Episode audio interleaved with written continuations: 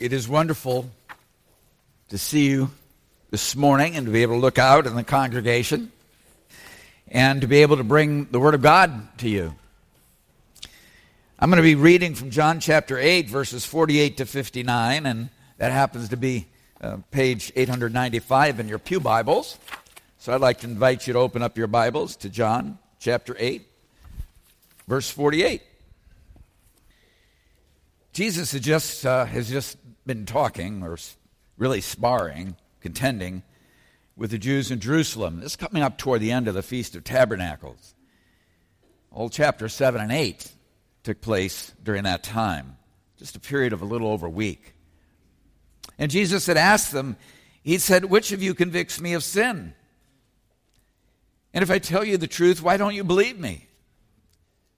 Whoever is of God hears the words of God. The reason you do not hear them is that you are not of God. And that brings us to our text. The Jews are responding. They answer, Are we not right in saying that you are a Samaritan and a demon?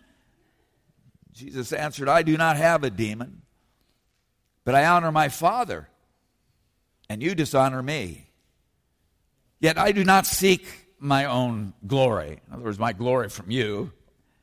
There is one who seeks it, and he is the judge. Truly, truly, I say to you, if anyone keeps my word, he will never see death.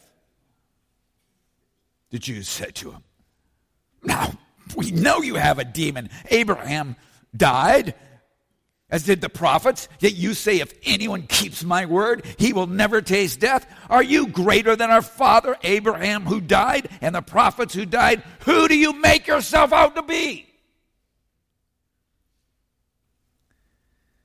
Jesus answered, If I glorify myself, my glory is nothing. It is my Father who glorifies me, of whom you say, He is our God but you have not known him. I know him. If I were to say that I do not know him, I would be a liar like you, but I do know him and keep his word. Your father Abraham rejoiced that he would see my day. He saw it and was glad. The Jews said to him, You are not 50 years old, and you have seen Abraham. Jesus said to them, Truly, truly, I say to you, before Abraham was, I am. So they picked up stones to throw at him. But Jesus hid himself and went out of the temple. Let's pray together. Our Father, I ask you now that you would make the words of my mouth and the meditations of our hearts acceptable in your sight. Lord, my rock and my redeemer. Amen. I'd just like to uh, begin by having us recall how many uh, remarkable things Jesus has just been teaching in this week, seven or eight days that he was at the Feast of Tabernacle. It's, it, it's quite remarkable. I'm going to read three quotes. I want you to listen to them carefully. You'll see a pattern in each of these uh, quotes that links them together. But the first quote is John 7 37, 38. That's where Jesus said, If anyone thirsts, let him come to me and drink. Whoever believes in me, as the scripture has said, out of his heart will flow rivers of living water. And then John 8, verse 12. In that same time, Jesus taught, I am the light of the world. Whoever follows me will not walk in darkness, but will have the light of life. And then in John 8, 31 and 32, he'd said, If you abide in my word, you are truly my disciples, and you will know the truth, and the truth will set you free. Now, each one of these quotes is an amazing promise, a promise to you, grounded in who Jesus is. Because if it was not for him, these promises would not be for you. They would not be for you at all. They would not exist. You know, when we talk about hope as Christians, or people, human beings. I hope for this, I hope for that. This is my hope, that is my hope. These are hopes, human hopes, they're all maybes.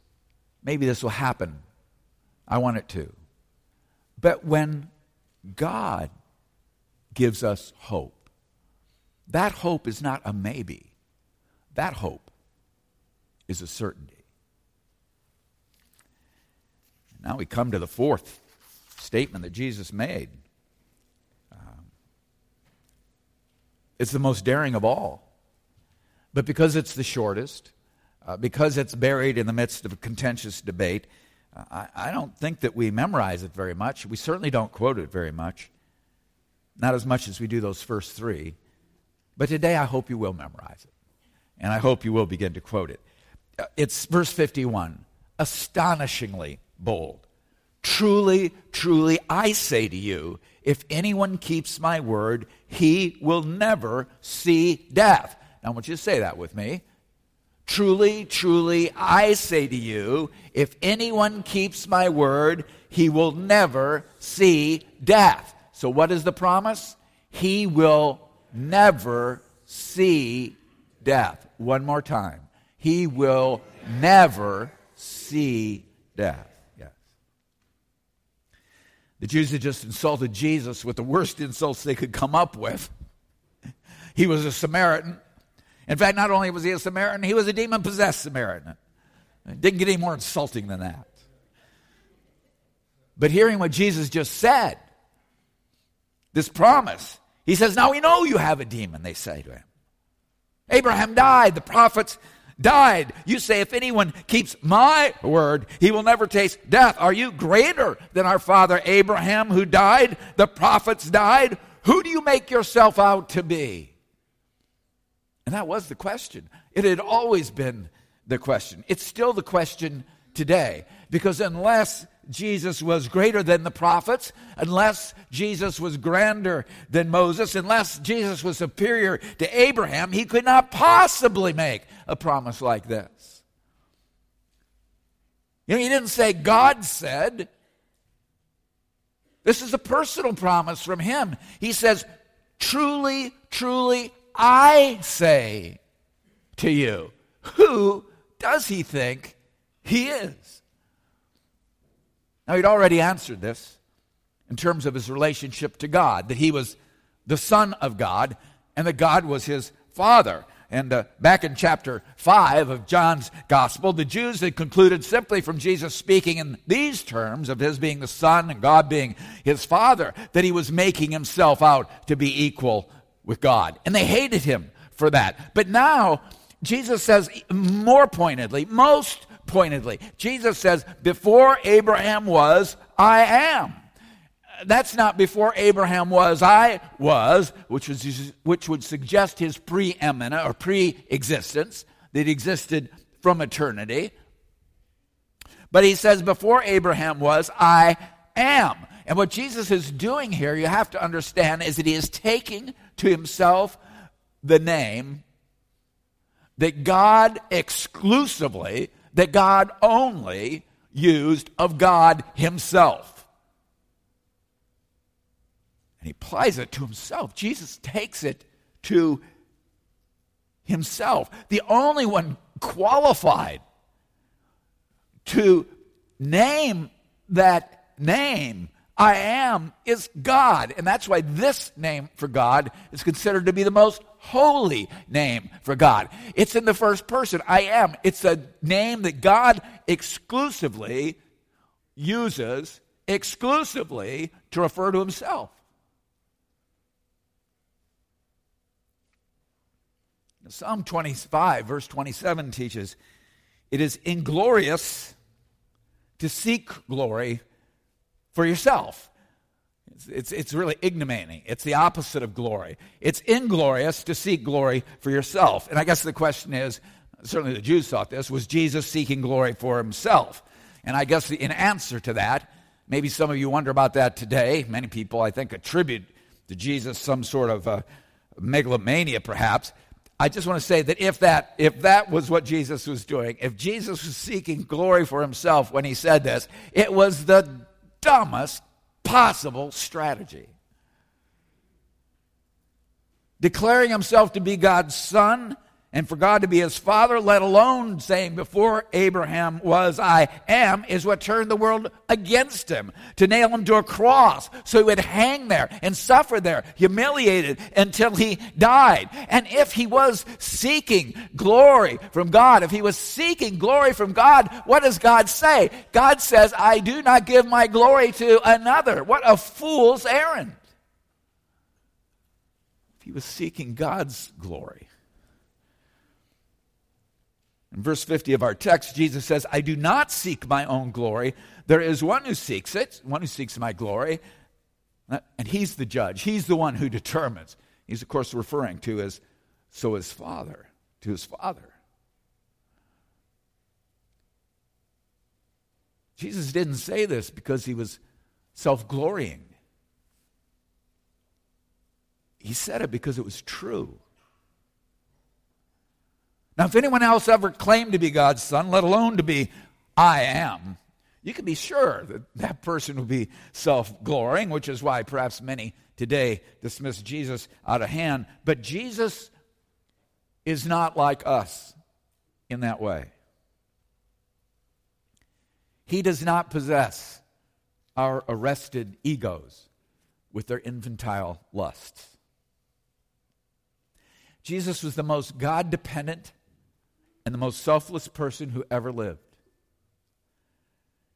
And when he says in verse 54, if I glorify myself, my glory is nothing, I would just encourage you this morning to take that to your own heart and into your own life. Take it deeply there because it was true of Jesus. It is so much truer of me, and it's so much truer of you. If I glorify myself, my glory is nothing. What are we living for? And how are we living our lives and what's most important to us. So, what does this mean? What does this mean to us that Jesus should declare that he has always been and will always be what he is? I am. What does that actually mean?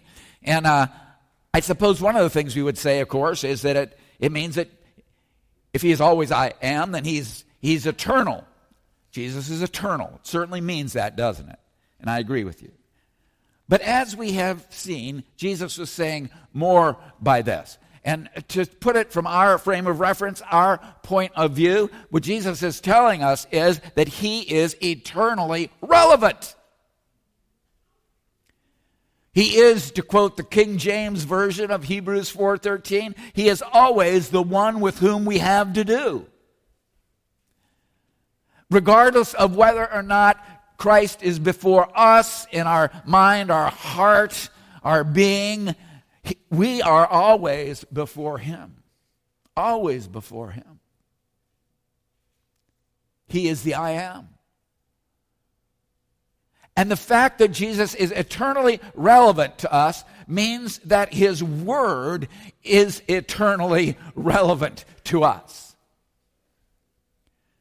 And when I say it means his word is eternally relevant to us, I'm not simply referring to his words, but to the entire message of his life. His, his, his, his message, his words, his death, his resurrection and exaltation, his promised return, our resurrection, the judgment, and the making of all things new. If Jesus is eternally relevant, then that makes his word eternally relevant. And what that means is what that means is that relativism is thrown out the window. Relativism in regard to morality and truth, relativism in regard to spirituality are out the window. This notion that God is, or that truth is, or that the good or the right is whatever I want to make it be, whatever I decide that it is, whatever I imagine it is. It's out the window along with every other form of human egotism. He is the I am. He is eternally relevant. His word is eternally relevant. There is no such thing as relativism in truth or morality or in relationship to God. There is not. It is a lie. And it is a myth that we would live that way to our shame. His word is the truth. It's truth because He is I am. And what this means when He says, of course, is that His word can never fail to be true, and His word could never fail to come true. That's why He says this. This is, this is what it means to be God. He's different from us. His word can never fail to be true. His word can never fail to come true. This is what it means for God to be God. This is what it means for God to be I am. Think with me for a moment about Isaiah 46. I am God and there is no other. I am God and there is none like me, declaring the end from the beginning and from ancient times things yet to be done, saying, My counsel shall stand. I have spoken. I will bring it to pass. The very first thing the Bible teaches us about God, besides the fact that He exists, the very first thing the Bible teaches us about God is that He speaks and it is. That's the first thing the Bible tells us about God. This entire creation is the result of words He spoke. He spoke them and it came to pass. This entire creation. And John tells us that he spoke these words through his son. And the fact he spoke these words through his son makes them no less certain, makes them no less powerful, and makes them no less certain and no less powerful at the time of creation than it did at the time he spoke them in his earthly ministry. He said, and it was true, the words he spoke were the words God gave him to speak. So for Jesus to say, I am, means that he is eternally relevant. His word is eternally relevant. It cannot, it cannot fail to be true. It cannot fail to come to pass. And that's why relativism is just out the window. And this is the weight then this is the, the weight, the gravitas that Jesus puts behind his saying, behind his promise. Truly, truly, I say to you, if anyone keeps my word, he will never see death. So, in that answer to the question, who do you make yourself out to be? This is what Jesus makes plain. His word is the truth. It doesn't just, now, understand what that means.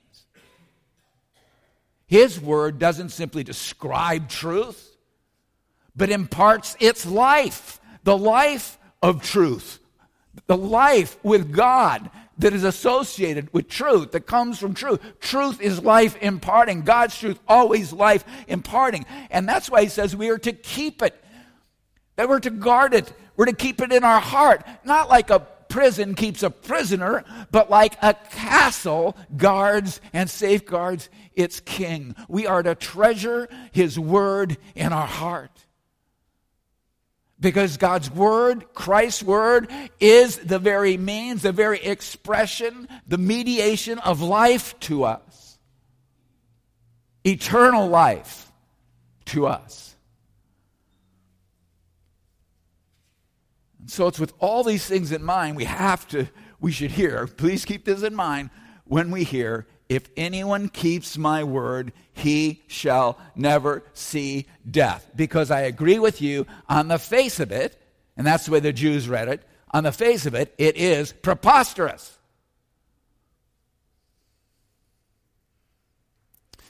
I realize right now in our life as a church that a number of us are struggling we're struggling with death. We're struggling with dying within our congregation. We're struggling with it uh, within our families in many cases. In fact, I added it up the other day. You know how many people are struggling with death and dying in our congregation? It's never been higher. It's about 300.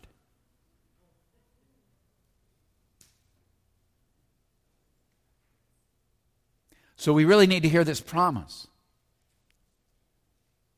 There is a life that there is a life that physical death, the death of the body, absolutely cannot extinguish. There is life for your body, which draws its breath from the air. But there's also life for your spirit, which draws its breath from God. And that is what Christ is talking about. When we Christians talk about sensing God's presence, I think often, most often, what we mean is that we do feel God's breath in us. You don't see God, but we feel His breath in us. God's breath is His Spirit as truth, and it is His truth, His Word as Spirit. God causes us to feel His breath within us, and we are moving and we're being swayed and it's profound and it's not of us. It's all about His Word, it's all about His Spirit.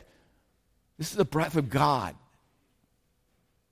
This is the life God gives. Before I was a Christian, I was physically alive, but my spirit was dead. It's not that I had never felt God's living breath before, but that my spirit could not feel his living breath. My spirit could not know his presence because my spirit was dead, dead to him. But when I learned about Christ as a young adult, when I embraced Jesus with faith, that's how I embraced him. That's how I began to love him. That's how I opened my heart to him, was with faith in him, putting my faith in him. I found that his word, the Bible, my little white leather King James Bible I got when I was eight or nine years old, I found that that word was not only for the first time making sense to me, but it was moving in me. And if, the, and if the Spirit of God is a stream of living water, then Scripture was the well. That doesn't mean you always have to be in the well to enjoy the water, but you know that you shouldn't get too far or too long away from the well if you want to keep enjoying that fresh and sweet water, because it's the well for the water. And I realized as a young Christian, 20 years old, I was a millennial before there were millennials, you see. I realized that I had life that my body had not conveyed to me. It had not conveyed this life to me through my physical senses. It had not conveyed this life to me through my mind, through the things I drank, through the food that I eat. I realized that this was transcendent life. This was God's breath in me. I realized it. I really had eternal life. So, this morning, what I'd like to suggest to you is that the moment of death for the Christian, the body surely dies, but Jesus said, You will never see death, Christian. That the moment of death for the Christian is something like the moment of birth for a baby. It, will be something like the moment of your birth as a baby. When, when the baby, and I'll use he here, I'm not going to keep switching back with the genders, it gets all confusing. But something like the moment of birth for a baby when he is just emerges from the womb. While we were singing How Great Thou Art, I was looking in the back, and my daughter Rachel was holding my grandson Pax, and I'm thinking, Yes, God, how great you are. When the baby first emerges from that womb, he's cast out eh, from the only world that he's ever known a world within his mother. I say he's cast out. He has been physically dependent upon her to receive everything he has needed in order to live, and this physical dependence had occurred, had been mediated to that child through this wonderful large physical part of him. outside what we will call his body, but it was a huge part of his body. It's called the placenta. And you can believe me that he had been deeply attached to his placenta. But now, through the trauma of contractions and this descent, which was totally new, all the security and all this familiarity are taken from that child. Everything that infant has known up to that point is now disrupted. And at that moment of birth, when he is cast out and fears he has been abandoned, he, he, he gasps. And instead of dying, he inhales wonderful, miraculous breath for the first time, he immediately and directly comes into contact with his breath. Immediately. His lungs fill with air. He didn't even know he had lungs. He didn't even know why he would have lungs. He had no idea what that was even about. It was all a mystery to him. He was clueless to it. And yet, he's filled with breath. His lungs inflate with air. And he was made for this. And nine months in the womb, all that time inside of his mother, all that time connected with his placenta was to prepare him for this. And he takes that breath and he is welcomed and he is loved. And for the first time, the one who has been loving him so dearly all along he now sees her. And he hears her voice. It is familiar to him, but now clearer and more vibrant than ever. So, yes, a part of him, a huge part, a mass of him has been left behind, but who cares now? He has new life in a new place surrounded with unfathomable love. You think about birth, it's astonishing. See, what an amazing plan. Who could ever, who, whoever designed that? It wasn't the mother who designed that, it was God who came up with it. It is God who came up with it. It all happened exactly as it was supposed to. And Jesus is saying, Christian, it will happen exactly as it is supposed to when you die. You will never see death. Do you believe that? It is true. Jesus said, Truly, truly, I say to you, if anyone keeps my word, he will never see death. You know who he's speaking to. He's speaking to infants in the womb. He's talking to you. He's talking to you, Christians, so that you know what lies ahead. So you know. He's giving you hope, not your maybe hope, his certain hope. I am. I am. This is my word. I speak it. And he speaks to you who are not Christians. So that you know that when Jesus was born into this world, he was coming for you. He was coming for you. Will you give yourself to him? People say, well, why, why can't all this be true, you know, quite apart from, from Christ? And the answer is, why can't? Because it's not. Because it's not true. Because Jesus is the truth. And all reality is integrated. And it is an incredibly demonic lie. Broadcast a million ways to this world every day. That though he came and died for sin and rose from the dead, you ain't to find his, you're not to find his cadaver, and is exalted and is coming back. That we can live as if it's not so. In fact, not only we can we can live better because we're not believing some stupid myth. Don't bother me with the facts.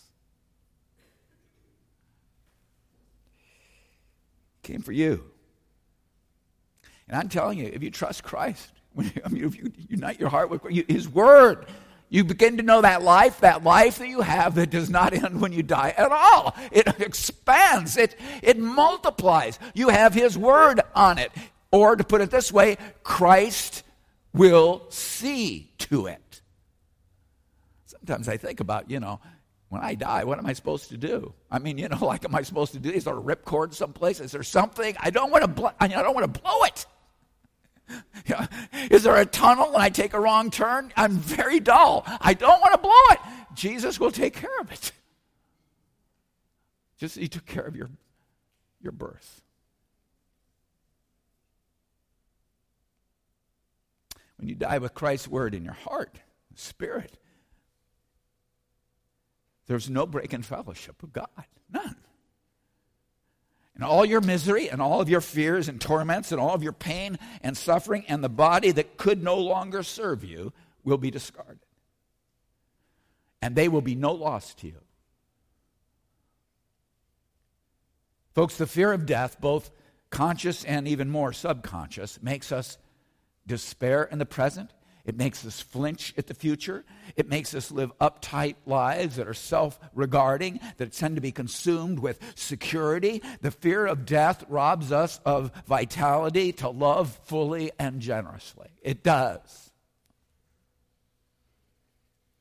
But to know that because Christ, my Savior, the I am, because of Him, I will never see death frees us to live fully in the present, alive in Christ, knowing God's breath in our own spirit, experiencing His Spirit as truth within us, and His truth as Spirit within us. And with all of that comes the courage and all the courage we need